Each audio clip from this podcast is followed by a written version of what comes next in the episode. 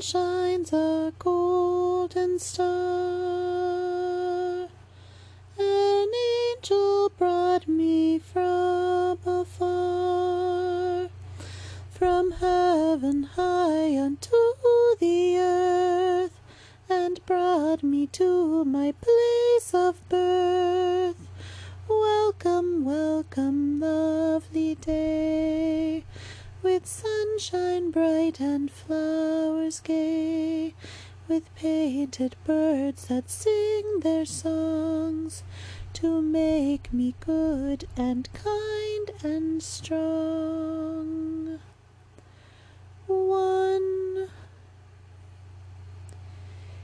It was one year ago that the star children were up in the heavenly meadow playing catch with a golden ball.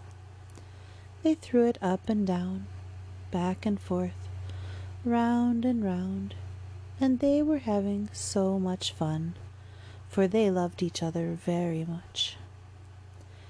Now all of a sudden the golden ball dropped to the ground and rolled away. Whatever would they do? Well, one of those star children, the littlest one, said that he would go and get the golden ball. And so off he went, and he looked this way, and he looked that way, but he could not find the golden ball. He did, however, find something very peculiar, for right there in the clouds there was a hole. Well, he had never seen such a thing before. And so he crawled up on his hands and knees and looked down. And what he saw below was amazing, for there was a whole world down there. And he watched and he watched until soon it was time to go to bed. And that night he asked his mother angel, May I go down to the world below? And she said no.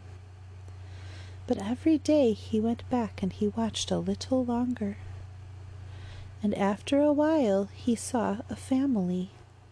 There was a mother and a father and two little boys, and they seemed to be getting ready for something.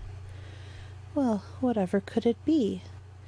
He truly wanted to know. He could think of nothing else but going down to play with those two little boys, who seemed like so much fun.